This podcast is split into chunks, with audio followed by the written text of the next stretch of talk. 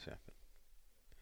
Good news, good news, good news. Welcome to this Good News Friday edition of the Bottom Line Show. I'm Roger Marshall. Boy, do we have good news for you. As a matter of fact, you know, one of the things that I, uh, I've always appreciated about the Good News Friday programs is the number of people who like to call in, people like to win things on a Good News Friday. It's a holiday weekend, Memorial Day coming up on Monday. By the way, I want to encourage you to tune in to the Bottom Line Show on Monday. Uh, we've recorded a program for you. I mean, the staff here has the day off, and so um, I could just you know do a bunch of uh, you know other type of programming. but every year when it comes to holidays, I like to take the holiday itself and give you a little background on why we celebrate it, how it came to being, but then also try to find some other aspects of the holiday that you may not know of. I, I like to call this missed history. And um, it, when it comes to Memorial Day, a lot of people have a tough enough time trying to figure out the difference between Memorial Day and Veterans Day and uh, Armed Services Day, which we just had, I think it was like the 20th or something like that of May. And the the way you can remember, I mean, the easy way to remember the difference between Veterans Day and Memorial Day is Memorial Day is when we remember everyone who paid the penalty or the or the price, I should say, for serving our nation. It's not a penalty. I mean, you wind up paying with your life, but they they paid the ultimate price to protect our freedom. So anyone who died in combat is who we, remember on Memorial Day. Now, originally it was well, I don't want to get too far ahead of myself. Originally, it started out with the Civil War, and then it kind of uh, jumped up into uh, other wars, and now it's anybody who died in military conflict. And then Veterans Day is the day we serve and celebrate people who have either been in the, we remember their uh, service for people who've been in the armed forces, or we honor those who are retired, or we celebrate those in active duty. So just remember, Memorial Day is when we remember. But Memorial Day wasn't always called Memorial Day, and Monday I'm going to get into that, do a whole analysis, balance, and clarity on why we celebrate the holiday and where it came from as far as its roots go. And you know, it's one of those missed history stories where if you don't know the history, you know, everybody gets all patriotic, red, white, and blue on Memorial Day, obviously. And it should be. But the origins of where it came from, well, it kind of, I think it helps bring people closer together, especially when it comes to the racial divide in our country. I'll just put it that way. All right. Now, Good News Friday today, this hour, we have a lot of free stuff to give away. I mean, maybe we'll call it a Good News Freebie Day or something like that because we have books, we have music, uh, new artist to my uh, world anyway, a guy by the name of Jimi Cravity uh, has a new praise album out called The Last Amen. The title song is a duet that he did with Matt Redman. You know, Here I Am to Worship, Bless the Lord, oh my soul, you know, 10,000, re- that, those Matt Redman songs. That title track, The Last Amen, features Matt along with Jimi. Jimi's going to join me at the bottom of the hour to talk about the new album, working with Matt, and uh, we have five copies of the album to give away, but we're giving them away digitally. Okay, so you can start dialing in now if you want to get one of these albums. 800 227 5278. 800 227 5278. 800 227 5278 is the number to get you through to the bottom line. We have five copies of the brand new Jimi Cravity album. Uh, his uh, that features his duet with Matt Redman, and um, it's called The Last Amen. These are digital, kind of like with the Dennis Wilson movie, where we sent you a link for the screener of the film, and then you just kind of click it on, watch it on your computer or smart TV or smart device. Uh, that's what we have here. Is these are digital downloads. And then in terms of books, well, we got a book, uh, bound book to give you that's going to be a ton of fun for you to enjoy uh, especially if you're getting into the summer. If you have kids or grandkids in particular, and you want to be able to converse with them and speak their language, their language, of course, is love, it's spending time together, and it's telling silly jokes. And I have three copies of a great book on jokes for kids by a kid uh, called You're Joking Me. And we're going to talk with the author of that book, who just happens to be 11 years old, uh, coming up just around the corner. First, though, this is no joke when we talk about the history of uh, our, our, Christian faith and how many people would say it's old, it's outdated, it's antiquated, um, it does, it's not relevant, or it's a fairy tale and you can't really prove it. You, how many times have I said this before? Every time you get old boy here, you and me know who that is. That's me. And I have another opportunity for you to uh, take a look at things from a biblical worldview, and it involves biblical archaeology finding something that we need to have, you know, some kind of verifiable proof for. There is more and more proof each and every day that the Bible is what it says it is, that it verifies itself. And the, the proof that we have is, I, I think God really enjoys this. If you've ever gone on a treasure hunt or a scavenger hunt, how much fun it is to, you know, unearth something. You see these people with, uh, you know, metal indicators walking up and down the shore if you're on the East Coast or the beach if you're in California, and trying to find something that got buried. Um, Maybe it was a family memento that uh, the only way, you know, we are going to bury it under this tree, then the tree gets unearthed, the next thing you know, there it is. Or, or a time capsule. Those are always fun. I remember uh, having been a lifelong Southern Californian and specifically most of my life an Orange County guy, though now I'm an Inland Empire guy. Um, I remember working for KYMS Radio back in the 1980s and somehow we got on the uh, Orange County Centennial Commission. Orange County was Orange County, California, was founded in 1889, and so in 1989 they did a big 100th anniversary. They did a, and there was a time capsule at the old courthouse, and it was kind of fun to be there. And they unearthed it. I mean, it, it wasn't buried in the ground per se. They literally uh, had a big section of the courthouse, like around where the cornerstone would have been, on one corner of the building, and they took off this special stone and pulled out the time capsule and pulled out newspaper clippings and other things from 100 years ago. It was a ton of fun. That was 100 years old. How would you like to have a copy of God's Word, the Bible, that is considered to be the earliest and most complete rendition of this Bible, and have it on display and then put it up for auction? Sotheby's in Manhattan, world famous art auction facility, uh, recently sold something called the Codex Sassoon.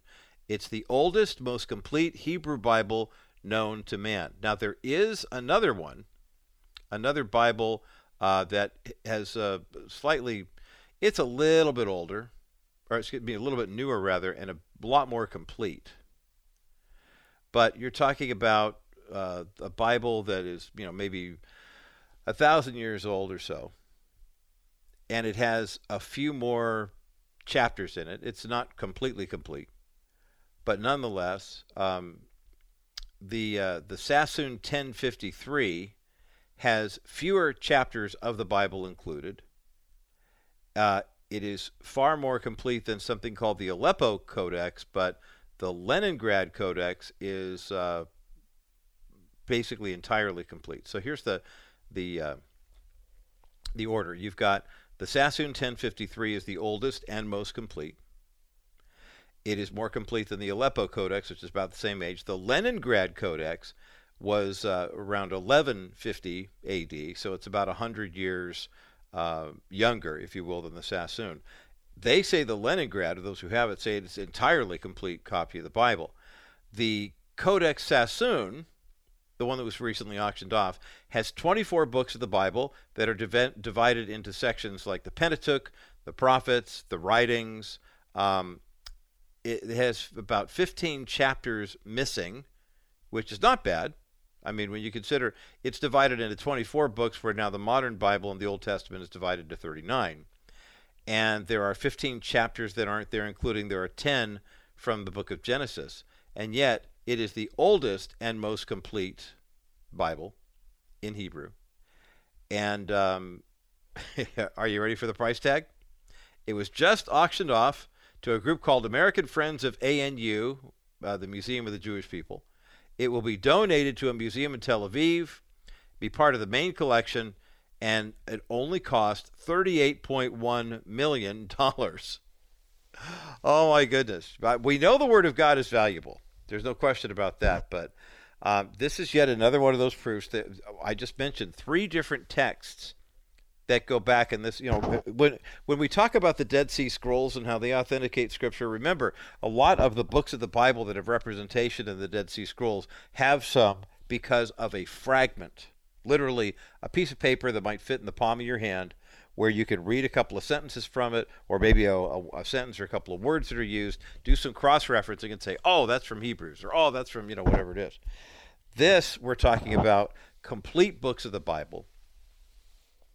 and the way the Bible was originally organized into 24 books of the Old Testament instead of uh, 39, and the it's the original, so it's the OG version.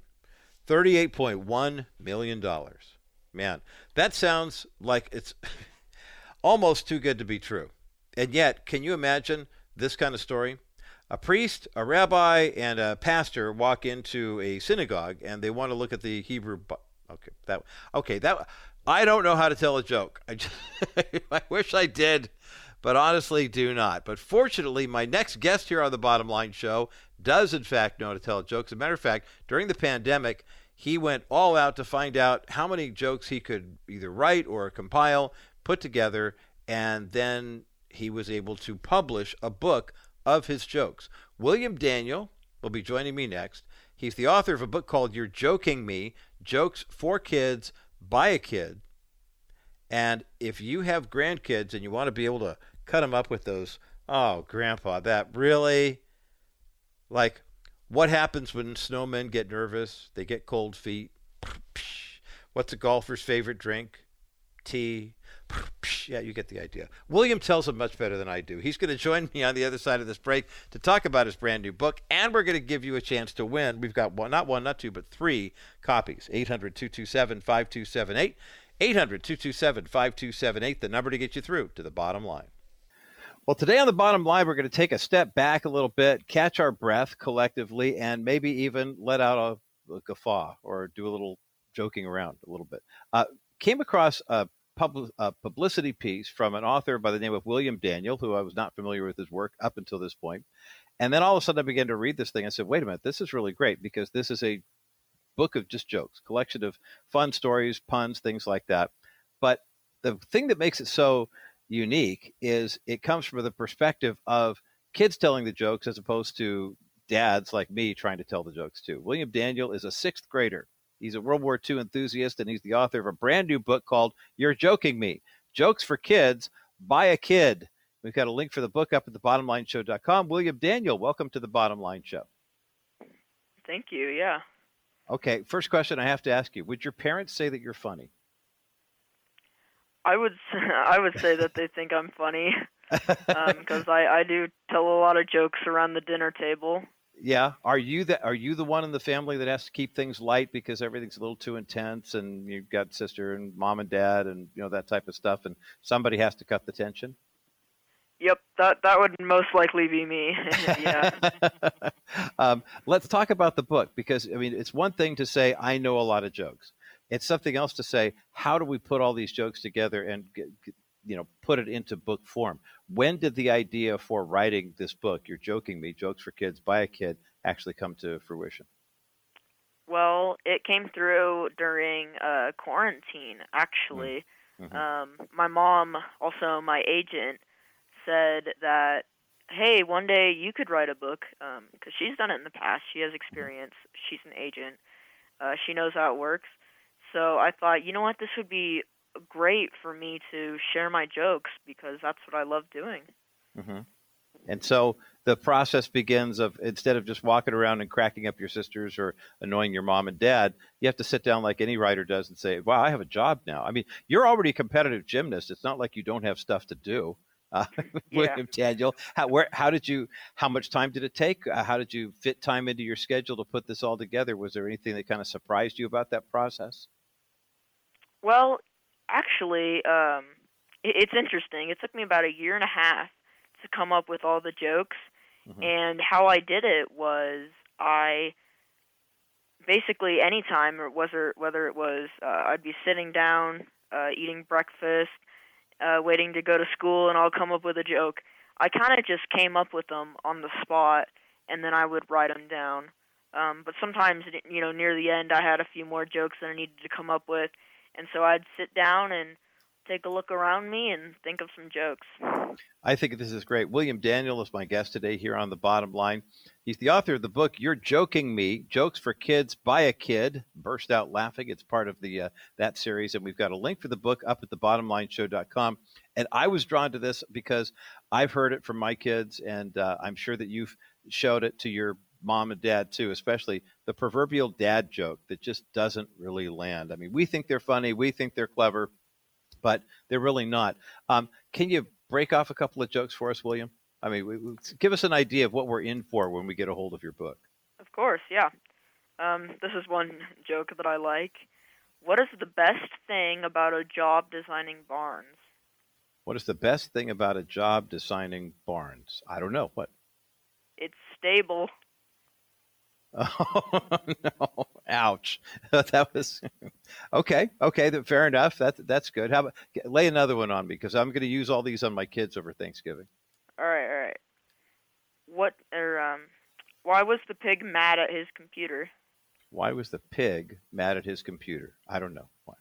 He had spam mail.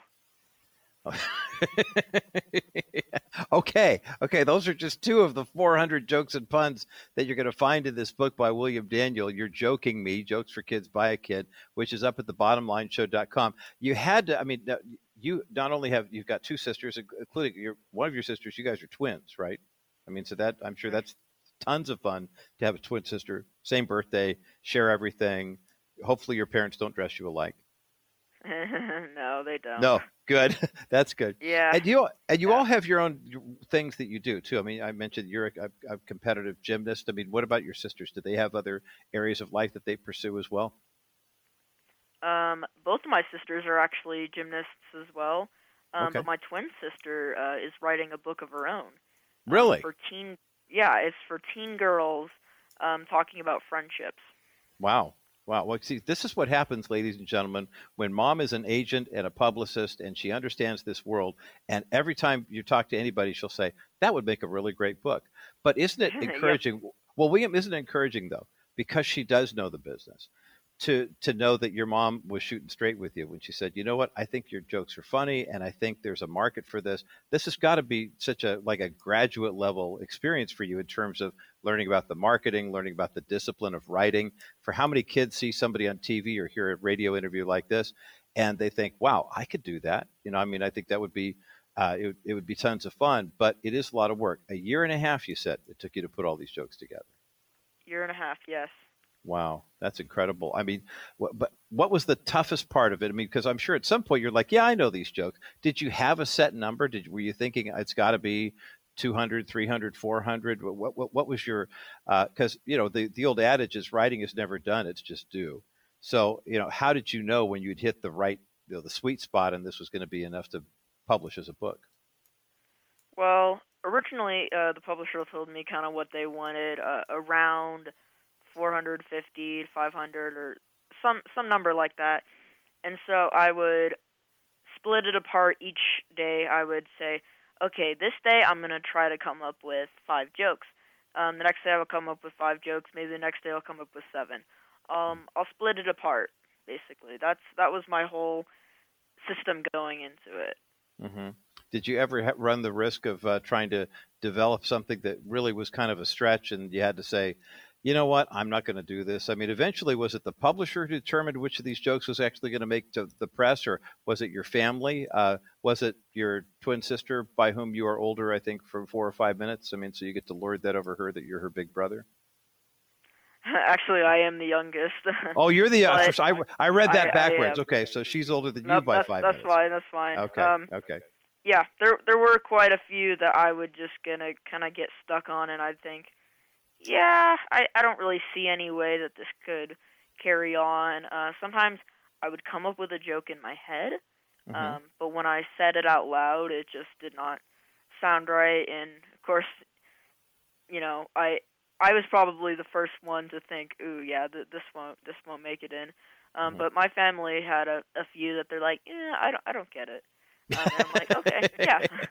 well, I'll they love with you. another one. Yeah, they love you enough to tell you the truth, William, and I think that's great. William Daniel, William Daniel is my guest today here on the Bottom Line, a sixth grader who is the author of a brand new book called "You're Joking Me: Jokes for Kids by a Kid." We have a link for the book up at the BottomLineShow.com. A couple minutes left in our conversation, William, uh, and this is a time when families are going to be together, and invariably there's going to come that point where someone's going to want to crack a joke or just kind of break the ice on something like this.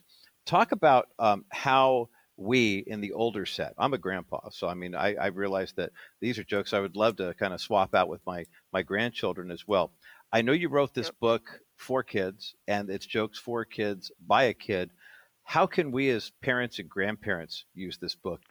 Uh, that's a good question. Um, I wrote this book for kids because I know that kids need a good laugh, but you know, so so do adults. Um, adults also need a good laugh. Um, and a good way to use this is maybe sit around in a circle or maybe uh, during holiday dinners or something.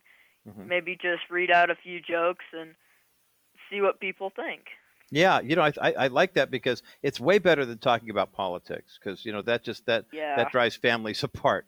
I'd much rather say, well, let's see. There's ten of us here. There's 400 jokes in here. Let's go around, find your favorite, and and see. Now, do you give i have to ask this too because you know people and i know people too william daniel who don't have a funny bone. And so when they do try to tell a joke or something like that they just don't do it uh, i'm trying to be polite but okay they stink at it right? They're just really bad yeah, joke yeah, tellers. Mm-hmm. did you have do you have like a style page at the back a little epilogue? Here's how the best way to actually tell these jokes because if someone says hey what happens when a pony gets hoarse and they sing no, wait. Oh, wait. Let me try that one again. Um, you know, they, they mess up. They, they just can't tell a joke to save their life. Do you offer any style uh, suggestions as well, William Daniel? Um, yeah, that's that's funny. Um, I don't have a section. Um, maybe maybe in book two, I'll add. There you go. See, um, but that's I would say, that's what I like to hear. You're joking me. Book two is already in the works. He's already thinking about this, and he'll come up with a style yep, section. Yep. Yeah, that's right. Ever the marketer. I think that's great. Hey, tell us about your uh, your uh, your competitive gymnastics. I mean, it sounds like it's a lot of fun. Uh, what events do you compete in, and where do you see that taking you? Right now, I mean, you're in sixth grade. It's kind of fun, but are you heading for college and the Olympics with that? Um, you know, I'm not really sure how far I'm going to get in gymnastics. Um, it's so far, you know, I'm I'm liking it. It's it's really fun. I do compete all six events: uh, floor, high bar, parallel bars, pommel horse, uh, rings, and um, vaults. Mm-hmm. Those are mm-hmm. the the main six that you do in men's gymnastics. Um, yeah. Yeah. Well, who knows if the writing thing uh, takes off and goes well, then perhaps the gymnastics will have to take a back seat. But until then, it is possible, ladies and gentlemen, for our kids and grandkids to do lots of things when they're growing up, try different things, whether it's athletic or artistic, and uh, and have a very well-rounded and complete life in the process. William Daniel, uh, the sixth grader who is the author of the brand new book called "You're Joking Me." Jokes for Kids by a Kid. We've got a link for the book up at thebottomlineshow.com. William, congratulations on the book, and thank you so much for spending time with us today here on the Bottom Line. Yep. Thank you. Well, all righty. You heard about how great this book is. Now, don't just take my word for it. Get a copy. We've got three of them that we're giving away right now. And of course, the book is linked at thebottomlineshow.com. You're joking me. Jokes for a Kid by a Kid by William Daniel. 800 227 5278. 800 227 5278. 800 227 5278 is the number to get you through to the bottom line. This is a great resource to have for your kids or grandkids, but especially I think about me.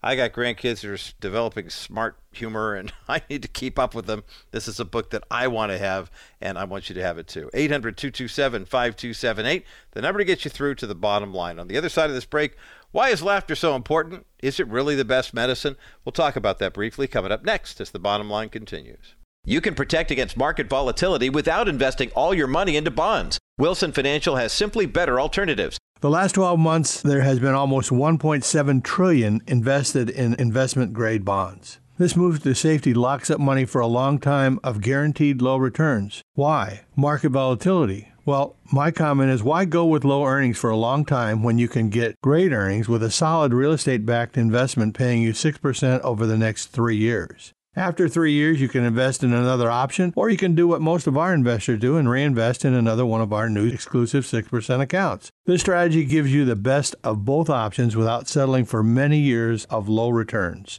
Our 3D Money 6% account pays you great interest while you're not subjecting yourself to market volatility. Call 800 696 9970. 800 696 9970 or visit kbrightradio.com slash Wilson Financial and ask about Dennis Wilson's exclusive real estate backed 6% investment account, Wilson Financial Services, for simply better alternatives.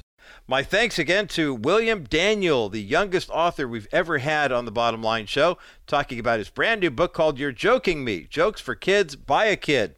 We've got not one, not two, but three copies of this book to give away right now. And I'd love to place it in your hands. Crystal's standing by, and she won't even ask you to tell her a joke to get through. 800 227 5278.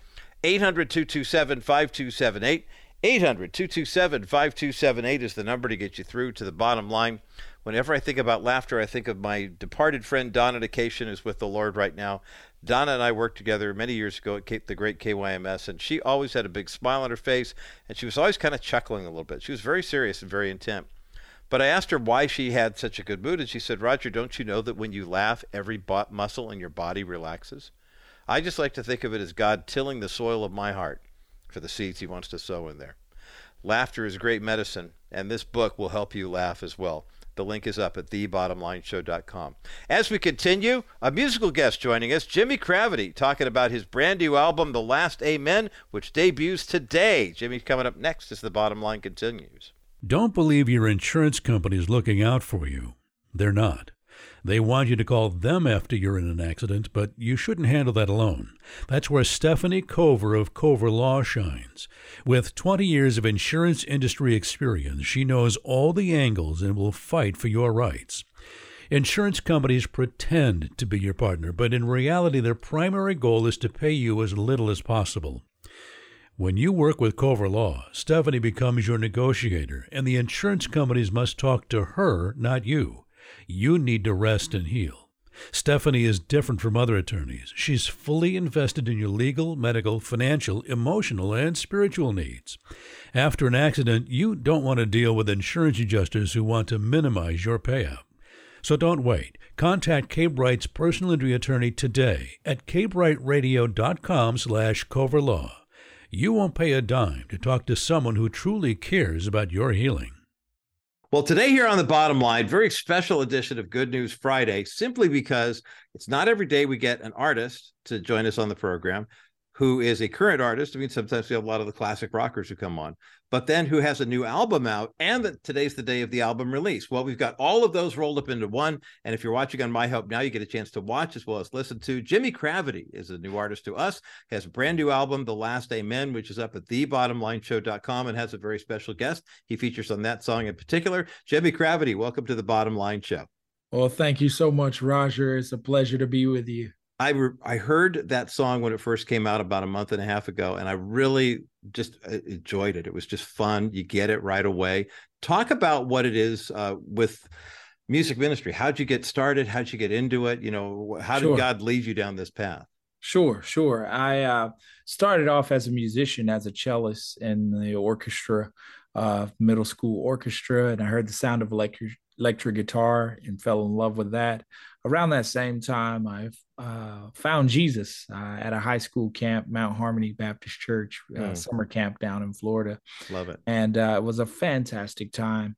And around that time, I started as a musician, writing songs, developing, uh, learning music. And so since that time, I felt a strong uh, calling toward the arts and to use the creativity that was within, that's within, Uh, to create art that could connect with others and hopefully glorify God and lead others to seeing Him and savoring Him. I love that, and especially just kind of uh, it makes me smile a little bit to hear your journey from cello to electric guitar. I mean, that's that, that's not the the familiar path, I think, for some people. But I, people don't realize that when you see a musician who's a singer, or instrumentalist, or whatever, oftentimes you do play many instruments, and you've got right. a lot of different talents. Um, you started, but your first real recognition, from what I understand, you're a performer now, but you you kind of had some behind the scenes success as a writer of songs. Yes. Talk, talk yeah. about that. Yeah. I've always loved writing songs. And I feel like as a guitar player, um, I started playing electric guitar, then started playing acoustic guitar. And acoustic guitar naturally lent itself to writing songs and so i've been blessed to be able to write songs for some of the passion albums. Been blessed to write songs for uh, some mainstream artists some christian artists as well. Uh, just recently last year i was out on tour on the kingdom tour with maverick city because i wrote three songs for the opening act there faith city music who's on TRIBL records wrote three songs for their album I've collaborated with some guys. I collaborated with Tasha Cobbs Leonard on a song. Collaborated with um, Usher, uh, Ludacris, all different types and styles of different types of artists. And uh, on some of those songs I wrote, on some of them I was just an artist uh, singing on it. And so that's been kind of the the entryway point into the music industry was as a songwriter. Some of my songs have been licensed by Netflix, Facebook, Hulu, uh, those different uh, outlets, and so it's been a it's been a beautiful journey so far. Yeah, and it's it's kind of fun talking to Jimi Cravity today here on the bottom line about his brand new album, The Last Amen, which we have a link for, and it's out today. Uh, we got the link up at the bottomlineshow.com. It's always interesting to see what goes on behind the scenes. I'm that guy, you know, who my my wife knows now. If we go to a movie or something like that, she knows just get extra popcorn. We're going to watch the credits. We want to see yes. who wrote the songs, who the musicians are, and uh, you never know which brother or sister in Christ worked on a film, you know, that you're watching and you say, Hey, this is incredible. Good for you. And I'm, I'm so uh, happy to, to hear that you've been, you know, slugging away at it. Um, you have had, you know, some really great successes in the music industry, but I know you've also uh, uh, really had to bear the brunt of some, some challenges in your own personal life, especially talk about uh, some of the things that, uh, some tragedies even that have happened sure. in your world that have kind of informed who you are right now and are coming sure, out. Sure, I could I could share a little bit about that. Sure. Um, uh, years ago, uh, my firstborn son's name is Britton. I was on the road uh, with Passion and helping out with some of the production there, and I got a call saying, you know, uh, had to go to the doctor, emergency room. He's been diagnosed with cancer, mm. and it's one of those calls that you never ever want to get. Right. Um, right. Uh, but God was right there with us in the midst of that trying time. Eventually, we went through rounds of uh, chemotherapy and, and rounds of treatment and hoping and praying for the best and praying for a miracle on this side of earth. And um, it was eventually, you know, Britton went on to be with the Lord. Mm. And I think uh, as a bereaved parent, um, it's something that you never really want to experience. Right. Um, but the beauty of it, I would say, uh, the be- there was beauty in the midst of tragedy. There was still a sense of hope in the midst of grief, uh, still a sense of comfort in the midst of pain. And so I feel that uh, that happened. Um, you know, that's been years removed. Um, that happened in 2014, and I was releasing a song. I released a whole EP called Heaven, which that time um, seasoned the songs during that time. Mm-hmm. And I think uh, it's beautiful because uh, there's a passage in the scriptures that says he will give you a beauty for ashes. Yes. Uh, yes. A garment of praise instead of a spirit of heaviness. Um, you know, gladness instead of mourning. And I feel that that has become and is still becoming a real reality within my life. And mm-hmm. Uh, life is the ups and downs. It's the battle and the blessings. It's yes. the, you know, it's the height and the depths. And so that was a real tragic time in my life, but I'm thankful that God was there with me. Mm.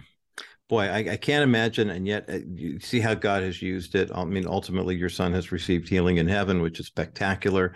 And yes. you have the same heart that God has now of saying, I know what it's like to watch my son you know leave this earthly existence. And and it, i'm sure that informs your music. After a series of successful eps and writing for other people in the background you now have this full length album that's coming out. It's dropping today as they say in the industry. Tell yes. me about the tell me about the last amen. Tell me about that title track. How did you and matt redman come together? Yeah, uh, Matt and I, we've known each other for a few years just based on work that we've done in the industry. Um, and I've seen Matt around. We we both spent some time at Passion, and uh, I think that was the introduction. But we've kept in contact over the years. About a year and a half ago, I reached out and said, "Hey, I'm in California now. Could we get together and and write some songs. And Matt was so gracious, and he had me come down to Orange County, and we wrote some songs there. We wrote two songs off the album. One of them he's featured on the last Amen. When we got into the sessions to, and into the studio, you know, writing the song, uh, we were thinking. I I came with this idea. Jesus Christ is talking to the church in Revelations 3, and he says, I am the beginning and the end. I'm the Alpha and the Omega. I'm the right. faithful and true witness. I'm the Amen. Some translations says, I'm the final Amen. And so, you know, creatively or poetically, I was thinking, you know, instead of final, I thought, oh, what if we say the last Amen? Mm. And that kind of stuck with me, and that that theme has stuck with me for a while. And so I brought that and we just kind of hammered away at that idea for an hour and a hmm. half. Mm-hmm. Then we had a song uh, the last day, man. It was a real pleasure. I think Matt has had so many contributions to the church uh, globally that it's been so inspiring. Yeah. And I really enjoy uh, what his contributions to music have really inspired me over the years. And so it was a dream come true to be able to write with him and then also have him featured on the song. Yeah. Uh, the album, I would say, is uh, exploration in Christian imagination. And I would say it is a soundtrack for the spiritual adventure of following God. Amen. Amen. I, that that's a, great way to describe it, and something that I think Jimi Cravity, a lot of people are looking for right now, is the idea that there's been, you know, such an upheaval in the world. People are looking for that foundation, and yet at the same time, they realize, hey, I'm still on this journey. I'm still walking. I was talking. We had Emilio Estevez on the program a couple weeks ago talking about his movie called The Way, and he said, yeah, I think this is where a lot of people are. Their walk of faith really is a pilgrimage and, mm-hmm. and, and we need to have that kind of song of redemption, that song of hope, that song of encouragement that's playing in the background. And Jimi Cravity's album is one that I would highly recommend. Uh, we're talking with Jimi Cravity today here on the bottom line about the album, The Last Amen. It is available today, and we're yes. going to be giving away some streams for this album uh, as at the conclusion of our conversation here. Jimi, what is your hope for this. I mean, it, it's now. I mean, it's like it's here. Today's release yeah. day. You're super excited about it. Uh, yeah. What is what is your hope? You know, now that you've put all this time, all this effort, all the blood, sweat, and tears as it is to make this thing a reality. What are you hoping that God will do with this project? I hope that God will take this project to the ends of the earth for His glory, and that He would use it to inspire many, um, and that through it, people would feel a real tangible sense of the presence of God and who God is. And and I hope that through these songs, people would feel encouraged and inspired, uplifted in their soul. And that that if for those that don't know, um, God and haven't put their faith, their trust in Him, I pray that it would get them closer to that, that they would Amen. come to a point uh, of that. And for those that do, I pray it would help them to draw closer to to ponder what God could do with their lives, to ponder who God is, to to uh, really, really, you know, get it, you know, just connect with God. You know, it it. Uh, I'm thinking of the Apostle Paul when he's at Mars Hill and he's talking to the philosophers and he says, um, you know, God is not served by human hands as if he needed anything because he gives to man life and breath and all things. He's in all things. So I want people to see the sovereignty, the providence, uh, the beauty of God, how he's in everything. And so that's that's my hope I hope people feel encouraged and inspired. That's greater than any sales. That's greater than any number one. That's greater than any accomplishment commercially. As if people are inspired and uplifted by it, then I already feel encouraged. Amen. Amen. I couldn't put that any better. And I'm grateful to hear your heart and give you the opportunity to share with our listeners, Jimi Cravity, about this brand new album, The Last Amen. Title song features a duet with Jimi and Matt Redman. Uh, yes. And you're going to love this record. Uh, we've got uh, well, we've got the link for the album up at the bottomlineshow.com, and we're going to be giving away a few downloads of it in just a moment. But before we do that, I just want to say, Jimi, thank you. It's been great to get to know you, brother. Uh, yeah. God's richest blessings to you and your family as you move forward in this new season with this new album. And thanks for being with us today here on the bottom line. Thank you so much, Roger. It's been a complete pleasure to share uh, the information about this album, share a little bit about my journey. Thank you so much. Well, I, nice to get to meet Jimi Cravity and to hear about his work with Matt Redman. And this brand new album, The Last Amen, is out today. We have five downloadable copies of the CD, of the album collection, and we want to give them to you. See, this is a great Good News Friday, right? Because we're just giving away stuff like crazy. 800 227 5278. 800 227 5278. 800 227 5278 is the number to get you through to the bottom line. Again, Jimi Cravity's new uh, album is called The Last Amen. The title track features his work with Matt Redman of uh, 10,000 Reasons, Bless the Lord, oh my soul. You know, that. Here I Am to Worship, uh, old school. And uh, Matt and Jimi have a couple of collaborations on this record that you'll like. The whole album is good. 800 227 5278. 800 227 5278. 800 227 5278 is the number to get you through to the bottom line. On the other side of this break, worshiping is important, and having a sense of humor definitely important as well.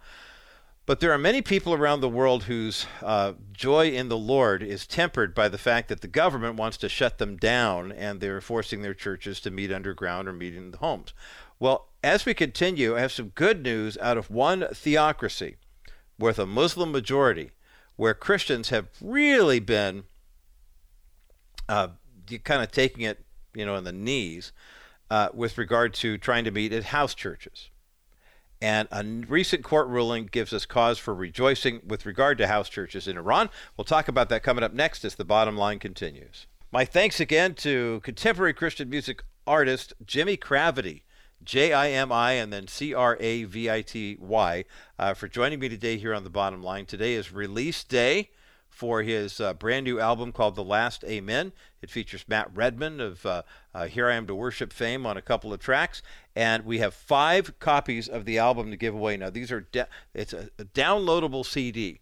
So you call us 800 227 5278. Five winners are going to get links for the album, and then you can download it, play it on your mobile device, play it in the car, play wherever you want to. 800 227 5278. 800 227 5278. 800 227 5278 is the number to get you through to the bottom line. Jimi Cravity's new album, The Last Amen. Have a link for it up at thebottomlineshow.com, and we're giving away five downloadable CDs of the album. Would love for you to have it. And if you want to win something, you're going to win. By the way, we still have copies of William Daniel's book we're giving away. William, the 11 year old author who wrote the book You're Joking Me Jokes for Kids by a Kid. And if you're a grandparent getting ready for the summer and you're going to have time with the grandkids and they're going to come over and you want to be the coolest grandparent around, you want this book. Uh, we've got three of them to give away as well 800 227 5278. 800 227 5278. 800 227 5278 is the number to get you through to the bottom line. It is Good News Friday here on the Bottom Line Show. And the first eight people who call are going to win something. It's going to keep Crystal busy. Um, but please, you know, give us a call. Let us know where you're listening. Are you listening on AM radio? Are you listening online? Uh, we have people who listen all over the country on the app. Uh, and the app, I mean, by the KBRITE app, the KCBC app, the My Hope Now app. Um, I think KL, does KLDC have one as well, or maybe KLTT. Anyway, uh, listen on the app if you can't get us on terrestrial radio. But we will ask you that question just because because we're curious, because we know that the auto industry is getting ready to try to get rid of the AM radio and the dashboard thing. And the, I realized uh, that the last couple of cars I've had, and they haven't been fancy cars, you know, Mazda CX5 type of stuff. Um, this goes back to 2018, where there was an AM radio function, but it, I mean, there was a separate function, but you had to go into the digital menu thing to find out: do you want Sirius? Do you want uh, XM? Do you want, uh, you know, whatever the Spotify? And AM was one of the options that you got. So technically, the last oh my goodness I, I, the last car i bought that had a quote unquote am radio was a 2011 camry um, so I mean, the, the industry is doing so for a couple of reasons. Ostensibly they're doing it because they don't make any money off of am radio or fm radio. I mean, the, the manufacturers don't. Um, the, back in the day when the transistor radio that if you remember the car radios where you got in turned on the engine and clicked on the dial and had to wait for the tubes to warm up? Yeah, that. and then then came solid state FM, and it's like, oh my goodness, you turn it on, and it's right there. Oh wow, that's incredible. Uh, yeah, those are those are good times, definitely good times. But at the the name of the game was it was kind of an understanding that the car dealers and the manufacturers wouldn't necessarily come after anybody for money because they were selling advertising. And ostensibly, they were selling advertising to, like, if you bought a, my grandmother had a Dodge, uh, the local Chrysler Chrysler Plymouth dealer would run an ad saying, "Hey, you're in a Dodge, listening to this thing. You should come here and buy a new one." You know, that's the way it worked. Well, now everybody gets used to being paid up front. You know, subscription fees for the Spotify's and the streaming services and Netflix, PureFlix, whatever. And it looks like they're trying to move in that direction.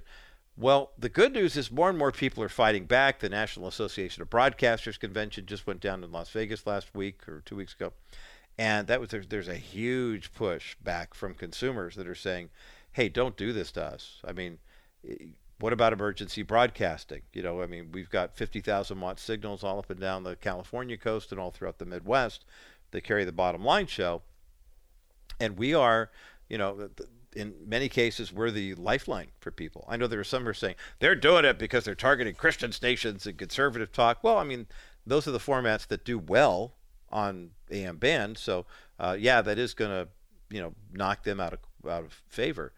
But I'd say 90% of our audience, from what we've gathered from our surveying, still listen on the car at home on an AM radio. So um, as long as you've still got your AM radio in whatever vehicle or whatever you got, then you're good to go. You got nothing to worry about. But uh, uh, just a little sidebar as to things we could be praying for, and that's the reason why when you call 800 227 5278, uh, Crystal or Joel or uh, Todd, whoever's answering the phones, will ask you a question about where do you listen and how do you listen. That's the reason why. Um, it is Good News Friday. We're giving away all sorts of stuff. We're going to take a break here. I, I, I didn't want to just wander from one uh, good news story to the next, but I, I wanted to share this next story uh, with our bottom line show crowd simply because there are more and more people I'm hearing from. I know of several people who listen to the Bottom Line Show who are part of house churches. And right now, uh, the the house church movement in the U.S. is really not so much about religious liberty. You know, I mean, people can meet and worship wherever they want to. In some cases, it's proximity, it's just cost. You know, why spend thousands of dollars every month renting a building when you could meet in someone's home? You know, I, I totally understand that. But there will come a point as the persecution and tribulation show up where the church will be driven underground and the church will rely on the internet and the church will rely on house churches and and it's going to be really challenging. And a lot of people who think they're doing ministry right now are going to say this is outrageous. How am i supposed to minister without you know my television network and everything else that goes on?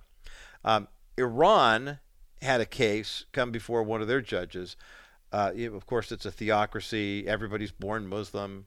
Um, Branch 34 of the appeals court in Tehran had a case in front of them involving a couple that were running a house church and apparently were being brought up on charges and were facing some serious jail time because they were in this so called home group.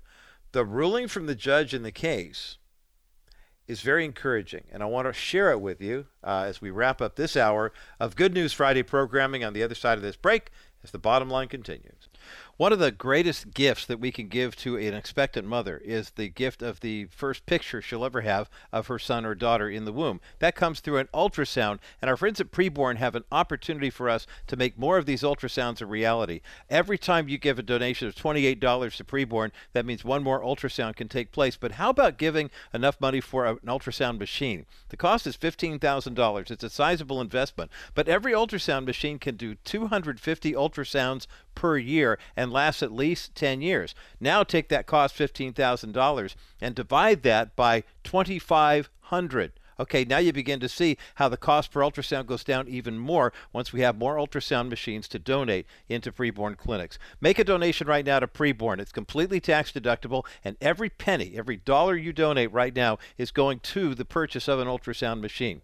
833 850 BABY is the number to call. 833 850 2229 or go to kbriteradio.com. That's K B R I T E radio.com. Click on the banner for preborn and make your best donation right now. $25, $50, $100. It all counts towards saving babies' lives. kbriteradio.com. Hit the preborn banner right now. Welcome back to this Good News Friday edition of the Bottom Line Show. I'm Roger Marsh, and so good to have you along uh, for the ride today. A good news story out of Iran uh, that is well worth uh, our noting because, as we've talked about, the uh, the influx and the increase of house churches in the United States, we know that the home church is big in China, Iran, India, Iraq, places like that. And Iranian authorities had jailed a husband and wife who were running a house church, and uh, well, they're officially called a home group, um, and had been doing so for a couple of years. Sarah Ahmadi is 45 years of age. Her husband, Homorian Zaved, is 64. They both were born Islamic. They both lived the Muslim tradition for many, many years, and then only re- well within a few years uh, converted to Christianity. And once they did, they started a home group. And once they started a home group, that's when the authorities came after him and said, "Hey, you can't do this." Now it's interesting because Iranian authorities in 2020 brought them before the court, and they were sentenced to prison for having a house church. It's very interesting. Um, Ahmadi is the uh, Sarah is the uh, house church leader, and she had been sentenced to 11 years in prison for quote founding or leading an organization that aims to disrupt national security, and also membership in organizations that aim to disrupt national security. Can you believe it? I mean, this is the same type of rhetoric we're hearing. Well, the insurrectionists, you know, they all went to Capitol Hill. I mean, I know a couple people who were there. You saw a few ding dongs crashing the doors and whatever, but these guys are getting 25 year prison sentences because our democracy was at risk, which it never was. Well, that's the kind of the same type of rhetoric they used in Iran. Sarah Ahmadi and her husband formed a house church. She's the leader organizer of the church. She got 11 years in prison because she was convicted of founding or leading an organization that aims to disrupt national security. Her husband had been sentenced to two years in prison for being a member of the group. They also had to do six months community service, a two year ban on foreign travel, and they couldn't join any social political group. Now, uh, Mr. Uh, Zaved is currently su- suffering from Parkinson's disease. He's in really bad health. But basically, the couple were they were on vacation. They were just just outside the Caspian Sea in June 2019. They were arrested. They were ordered to report to authorities beginning in June 2021 after being convicted in uh, November 2020. Uh, but then they were turned away because of COVID, et cetera, et cetera. Well, now they've had an appeal, and the judge has ruled that belonging to or participating in a home group with people of the same faith is not illegal. As a matter of fact, the judge wrote the reports of the officers of the Ministry of Intelligence about organization of home groups to promote Christianity, membership, and participation in home groups are not considered acts against the country's security. The law has not recognized them as criminal activity. He said that they're actually quite natural for people with common interests to want to have common experiences. So praise God for this ruling in Iran. And let's be praying for our brothers and sisters who are facing this kind of legal action all over the world simply for the crime, quote unquote, of being Christians. Last chance to get in on the giveaways here for the Jimi Cravity album, The Last Amen, and the William Daniel's book, You're Joking Me Jokes for Kids by a Kid. 800 227 5278. 800 227 5278. 800 227 5278, the number to get you through to the bottom line. Five copies of the music CD, three copies of the book to give away. For our KCBC audience, Rabbi Schneider awaits you with Discovering the Jewish Jesus. Have a blessed weekend. We'll do this again on Monday. For those who remain on the network, a Good News Friday story out of Texas about something controversial involving having, well, prayer back in public school. We'll talk about that coming up next as the bottom line continues. Good news, good news, good news. Welcome to this Good News Friday edition of the Bottom Line Show. I'm Roger Marsh, and I hope that as we are uh, gearing up here for the warmer summer months, uh, that you aren't finding things to be a little too hot under the collar where you are, especially as it involves religious liberty and things of that nature. You know, it's interesting that uh, our culture kind of, uh, my wife has an expression. She likes to say people tell on themselves all the time by the things that they will say sometimes but also by the things that they do. And if we just pay attention, take enough time to just kind of take a step back and, and really see what's going on, not trying to make snap, rash judgments in the heat of the moment, but rather just kind of take a step back and see how things are going, uh, oftentimes you begin to see a clearer picture. And that's one of the reasons I think why social media has become such a detriment in our culture is the simple reality that there are people who uh, you know, if you spend a lot of time on social media, the nature of social media is have a quick reaction to something that's really heavy. And a lot of times, I remember when uh, we, Steve Arterburn and I wrote the book Internet Protect Your Kids. It was released in 2007. We were writing that book in 2006, and I remember going to a seminar. Uh, it was a, a cybersecurity seminar at a local Orange County, California company back in, I think it was probably the spring or summer of 2007. It was really interesting too because I think I was the only person there who didn't have a smartphone. I wrote that entire book, my part of it anyway, using a flip phone. I did not get my first smartphone until the spring of 2010, and it was a BlackBerry at that. I remember being on this is, I mean, just kind of a quick little uh, side swipe here. I was invited to do a set visit on the set of Courageous. Remember the Kendrick Brothers movie that came out in 2011? They shot that in 2010 in Georgia, in Albany, Georgia, and I was part of a media delegation that was invited. It was a thrilling opportunity to be there. And I was lugging around a big old uh, Pro Tools unit to try to do some recording. Not one of those interviews ever saw the light of day. Everybody else was using these portable USB mics that were easy to transport. I'd never heard of any of that stuff before. I was still such a studio rat. But then on the site, you know, the iPhone had been out three, four years, and everyone there checking their email, reading social media, blah, blah, blippity, blah. And I'm there texting people on my flip phone just because I wanted to fit in. You know, everybody else is doing stuff. I remember getting back to the hotel that evening. I raced back in and I had to catch up on a day's worth of emails. It was a mess. I came home and said, I got to get a Blackberry. I'm going to go ahead and do that. Uh, one of the things, though, social media does is social media puts you in a situation where you feel that you have the capacity to make quick decisions on big important things. Somebody posts an article, it's got a headline that you like, it's about an issue that you agree with, and you immediately like it and share it, right? Well, sometimes people don't even read the article. If you read the comments section of the article, you'll see that people oftentimes will say, I saw the headline, I saw the picture, and that's basically it. And if you read the article, you'll find out that the headline and what was written underneath it, several pages and paragraphs of information where the headline was just a teaser. Some guy at a website, a news source, whatever it was, decided to get your attention, and that's what they did. And it's just kind of the nature of the news business. So, one of the reasons I love our Good News Friday segments is one of the hallmarks of the bottom line show is something we call the ABCs, or analysis, balance, and clarity. And what we do with the ABC segments is we take a look at a story from a biblical worldview. Uh, then we take a look at what's happening in the world, in the story, to make sure we get to the nuts and bolts of it. You know, what's really happening, not just the sensational side. Then we take a look at a number of different sources. So, and, and by virtue of social media, there are the colored keys that you see in your um, uh, in articles that are posted, et cetera, et cetera. And if you're looking for uh, follow up resources, rather than having to click onto 15 different websites, oftentimes there are hyperlinks within the articles, like the ones we post at thebottomlineshow.com, that give you the opportunity to do a little further reading.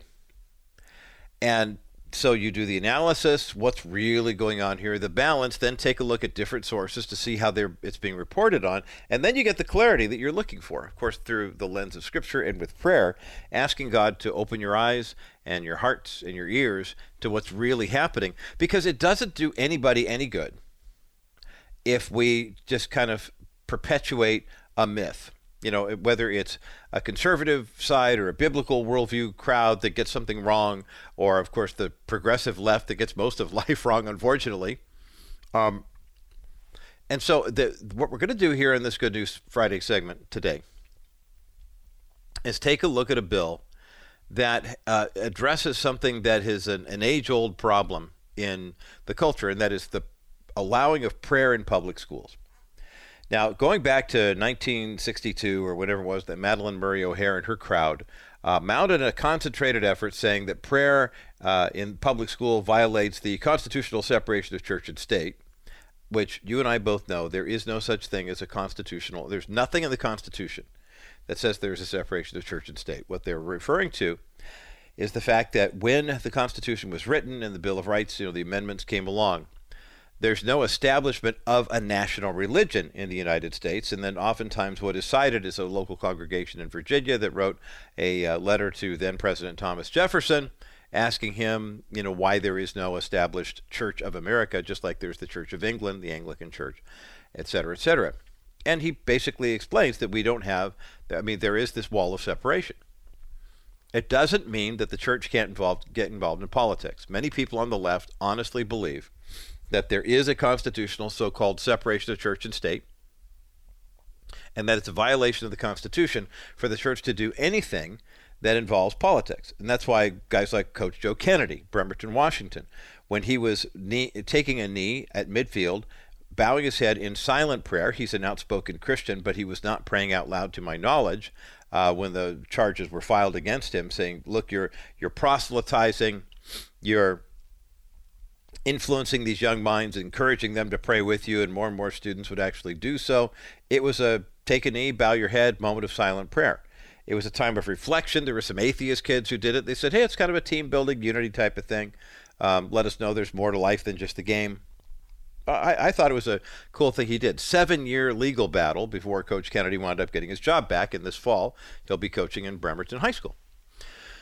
But it took a seven year legal battle and our friends at Alliance Defending Freedom and Liberty Counsel and other places to actually make something like that a reality. That should have been a slam dunk. It never should have been a legal challenge to begin with. He has the right in the same way an imam has the right, in the same way uh, Hindi has a right, in the same way a Muslim uh, has a right. Well, I mentioned the imam. So the idea that kids can't pray in school, especially in public school, is something of a misnomer. Yes, there are some laws that have been passed, but I think there are a lot of people, quite frankly, who work in the academic world and the educational world who are just afraid of getting sued.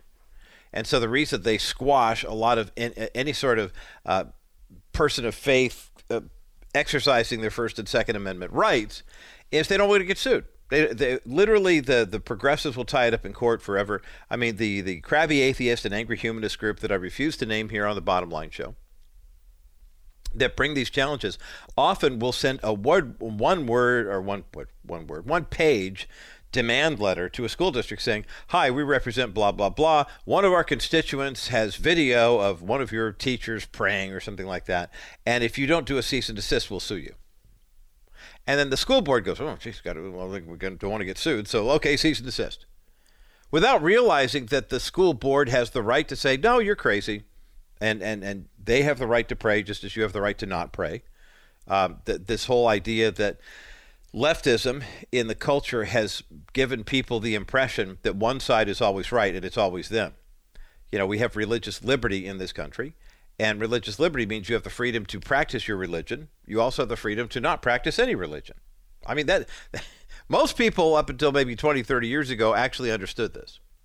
They understood that just because um, we could say, you know, America is a Christian nation founded on biblical principles. That wasn't constituted as hate speech, and you didn't have to shut those people down. But the left doesn't know how to engage in any sort of meaningful argument or discourse anymore, and as a result, uh, they uh, they just have to silence or cancel everybody who doesn't agree with them. Case in point, if you dig through the archives, if you've ever had a chance to listen to the National Crawford Roundtable podcast, I know it airs uh, on all of our Bottom Line Show affiliates, about uh, maybe a month ago. Uh, Bob Dutko, who's kind of the ringleader of the group, uh, had a family commitment that kept him away from the time we recorded the podcast. And so John Rush, out of uh, our sister station KLZ in the Denver area, along with Neil Boron, who hosts uh, Neil Boron Live on WDCX in Buffalo, New York, and yours truly, had a spirited conversation about, well, about a variety of different things. Not the least of which was Russell Moore, the former president of the Ethics and Religious Liberty Commission of the Southern Baptist uh, Com- Convention making statements on Meet the Press just about a month or so ago. He was on with Chuck Todd on NBC, and he was basically explaining why, after the E. Jean Carroll verdict, Donald Trump found liable in civil court for sexual harassment, et cetera, et cetera, uh, that that he, Russell Moore, would never vote for Donald Trump. and we got into a really spirited conversation about um, sexual abuse and sexual predators and can you vote for a candidate that has these convictions? And you know whereas bill clinton was charged with 12 counts of sexual assault you know women who said that he abused them. Donald trump has 18 of those you know and, uh, it, it went back and forth and, and, and neil spoke very candidly about his own personal experience about being a survivor of childhood sexual abuse and john very spirited conversation about the constitution and why he wouldn't vote for donald trump but he doesn't think that russell moore's comments were warranted and I, I, really just was rejoicing as I got involved in the conversation too, that the three of us could really sharpen iron, that we could have a conversation about things that we, we could see the nuances in it, and it didn't just become a one size fits all. You're all right or you're all wrong. You could see the different nuances. Religious liberty is a lot like that. And so today, uh, Good News Friday edition of the Bottom Line Show, I want to take a look this half hour at a bill that has been passed in the state of Texas that would give Texas public schools something that we haven't seen in public schools in a while, if ever. And in a country that has banned school prayer from public school classrooms, do you think it's possible that the presence of a school chaplain on public school grounds would actually bring benefit even to the students who aren't of the Christian faith? We'll talk about that coming up next as the bottom line continues. You can protect against market volatility without investing all your money into bonds. Wilson Financial has simply better alternatives. The last 12 months there has been almost 1.7 trillion invested in investment grade bonds. This move to safety locks up money for a long time of guaranteed low returns. Why? Market volatility. Well, my comment is why go with low earnings for a long time when you can get great earnings with a solid real estate backed investment paying you 6% over the next three years? After three years, you can invest in another option, or you can do what most of our investors do and reinvest in another one of our new exclusive 6% accounts. This strategy gives you the best of both options without settling for many years of low returns. Our 3D Money 6% account pays you great interest while you're not subjecting yourself to market volatility. Call 800 696 9970. 800 696 9970. Or visit kbriteradio.com slash Wilson Financial and ask about Dennis Wilson's exclusive real estate backed 6% investment account. Wilson Financial Services for simply better alternatives. Welcome back to this Good News Friday edition of the Bottom Line Show. I'm Roger Marsh. Our analysis, balance, and clarity Good News Friday edition here, uh, taking a look at a bill uh, that was passed about a month ago in the great state of Texas, and it was a party line vote. Uh, Texas Senate Bill 763. If this bill does in fact get enacted, it will allow public schools to have chaplains. Now, it's interesting because in the bill, I mean, what you'd have, um, you'd have a school district or an open enrollment charter school would employ or accept as a volunteer a chaplain to provide support services and programs for students as assigned by the Board of Trustees of the district or the governing body of the school. Now, my daughter Emily and her husband Brian, grandson Isaac, moved to Texas last year. My goodness, it's been a year since they moved to the Conroe area, and Emily's a public school teacher there. Brian has a one of those IT jobs where he gets to work from home and do very well and never leave the house if he doesn't want to. So it makes it easier for them to travel back and forth to California because Brian didn't have to take time off. But Emily was noticing that when she got her first job, she's had two jobs since she's been there, and they've been with different school districts. There are lots of independent school districts around. So in Texas, whereas California, Nevada, other states, they have one or two massive school districts that cover a whole bunch of different kids. In Texas, there are smaller independent school districts. So you do have the opportunity here for a smaller district to basically say, we want to do this for our kids, but you might have a school district two blocks up the road that says we don't want to do this. But all this does, it says if the school district says we would like to have a chaplain and make a chaplain available to provide support and services and programs for students because the board of trustees of the district or the governing body of the school says they want to do it, they can either have a volunteer show up or if they want to put their money, they have the right to actually put the money forth. Now, this would actually apply to the upcoming school year. It's not one of those, we'll start this in 25 26. It starts this fall. And individual school districts then get to vote on their own as to whether or not they want to do it. According to the bill, each board of trustees of a school district and each governing body of an open enrollment charter school shall take a record vote not later than six months after the effective date of the act on whether to adopt a policy authorizing a campus of the district or school to employ or accept as a volunteer or chaplain. Chaplain, rather. Now, it's interesting. The National School Chaplain Association thinks this is great.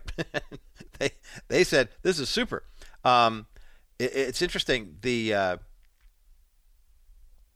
uh, the people who are opposing this um, is the Texas Freedom Network.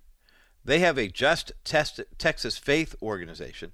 Uh, Sean Stafer is uh, Schaefer rather is have released a statement opposing this, and they say, "quote Texas students who are a diverse community with varied religious views and cultural practices deserve to enjoy true religious freedom at public schools without being forced to learn according to the religious rights belief system."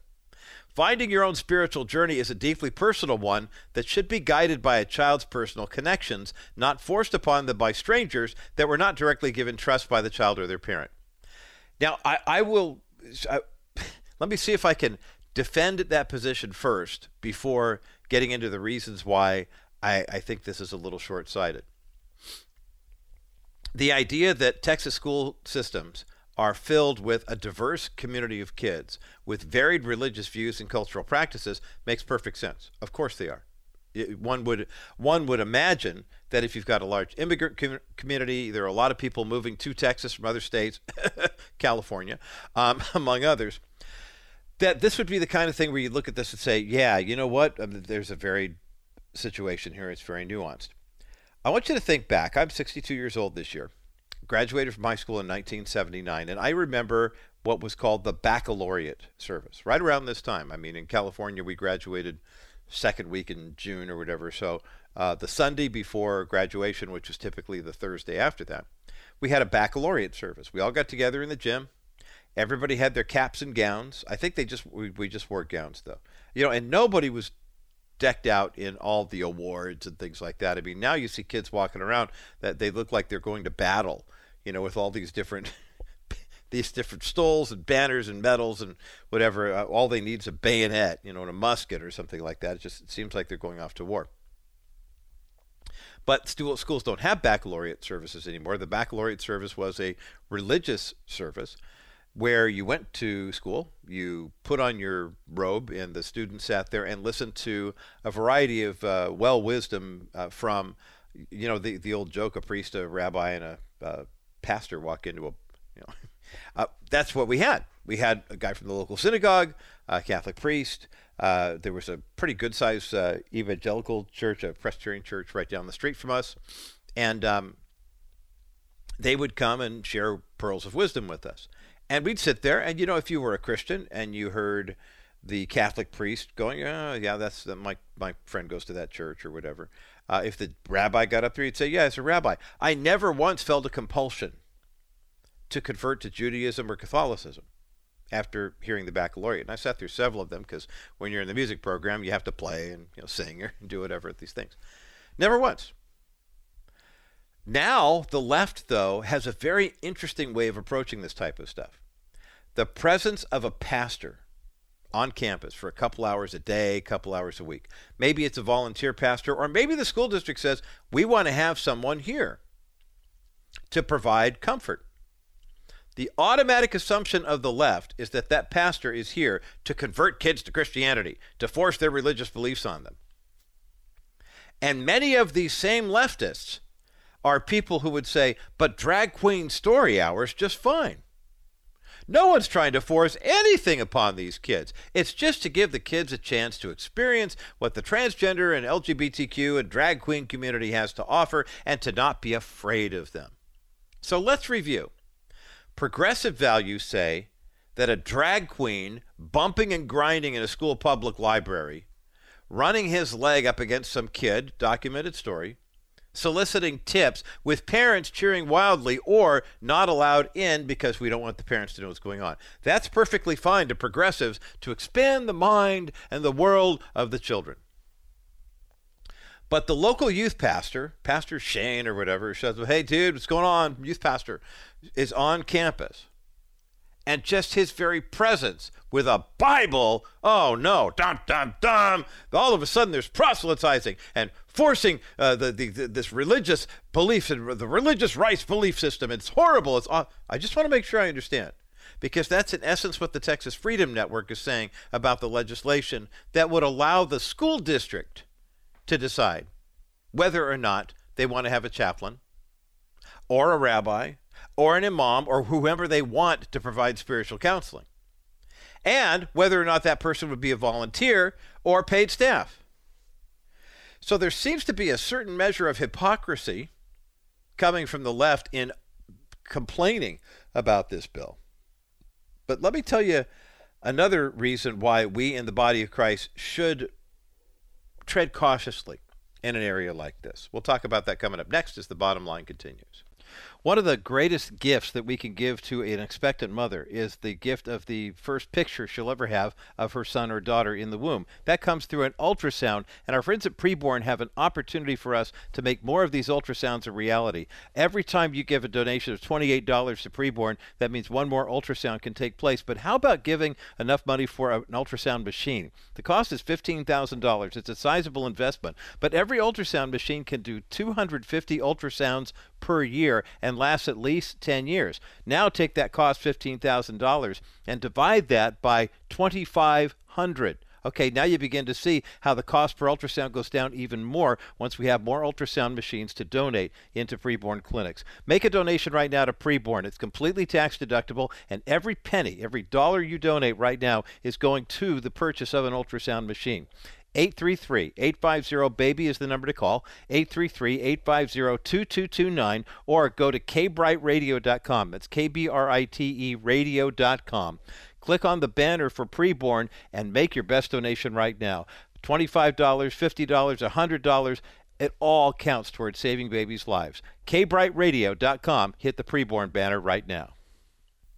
Welcome back to this Good News Friday edition of the Bottom Line Show. I'm Roger Marsh, and glad to have you along. It is good news, I believe. Honestly, overall good news that Texas House of Representatives passed Senate Bill 763.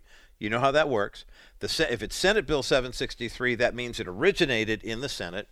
Then it goes to the House in the or, or the Assembly or whatever your two chambers are in the state. Uh, there's a Republican majority in the Texas House of Representatives. They passed their version of Senate Bill 763. Uh, the vote was 89 in favor, 58 against, and that was pretty much a party line vote. All the legislation says is that a school district or open enrollment charter school may employ or accept as a volunteer a chaplain to provide support, services, and programs for students as assigned by the Board of Trustees of the district or the governing body of the school. And then, a chaplain employed or volunteering under this chapter would not be required to be certified by the State Board for Educator Certification. Something tells me that if there was a certification process like there would be in the People's Republic of California, most public education systems would be okay with that person being someone who actually had a teaching license or a teaching credential. Now, individual, here's what I love about this. Number one, of course, I love the idea of having a chaplain on campus. Um, I think giving kids access to that uh, huge. I also love the fact, too, that it's the districts who get to choose whether or not they have a chaplain. And then they get to decide whether or not that's going to be a volunteer position or a paid position. And if you are a pastor of a church in that area, by golly, you want to volunteer, paid, doesn't matter. Let's let's get involved in this and let's help out. A good Christian witness is going to be there to help the students and help provide the kind of comfort and counsel they need. Now, here's where we have to be careful.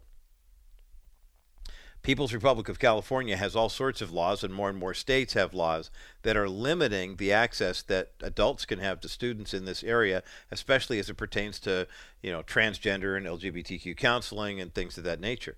This could open up a whole floodgate of lawsuits that churches could get attached to. So be, you know, tread cautiously in that regard. But also understand too that just because the left is saying we don't trust these pastors because they're not trust make sure your pastors are trustworthy too many uh, challenges with clergy abuse too many stories. I was reading about Carl Lentz and the Hillsong situation, and now he's saying, "Well, I was sexually assaulted as a child, and that's why I, I sexually assaulted women in my position in pastoral ministry." I mean, we have to be way beyond reproach on this, brothers and sisters. If we want to be in a position to share and reinforce the good news with students in public schools and charter schools, Texas being one of the first states to actually allow for this type of uh, ministry, as we would call it, we have to make sure we're beyond reproach. Number one. Number two, we have to beyond, make sure that the chaplains and pastors that are coming in really do hold to a biblical worldview. George Barna's research indicates that around 2% of Americans who profess faith in Christ actually hold a true biblical worldview. The last thing the church wants is someone misrepresenting our Lord and Savior by being that young guy or young girl who's on a high school campus or a middle school campus, and next thing you know, they get entangled in sexual sin. But be praying for legislators in the state of Texas and that other states might look at this and follow. This is the world we're living in, where there are school shootings on the rise, and yet there's a concern that if we have an armed guard on a school campus, that might be dangerous. There are people who are desperate for answers in a world where there's more hate and more violence spreading by the minute, and yet the people who truly have answers by faith in Jesus Christ are being seen as the bad guys. They're being presented as the problem rather than the solution. Lord, I believe, help me with my unbelief. When I see what's happening in the world right now, when we see, we pray, Father, that we would do be more diligent as adults to protect the innocence of the children, just as you shared in Mark 9. We don't want to see millstones around the necks of people being tossed into oceans because of their mistreatment of children.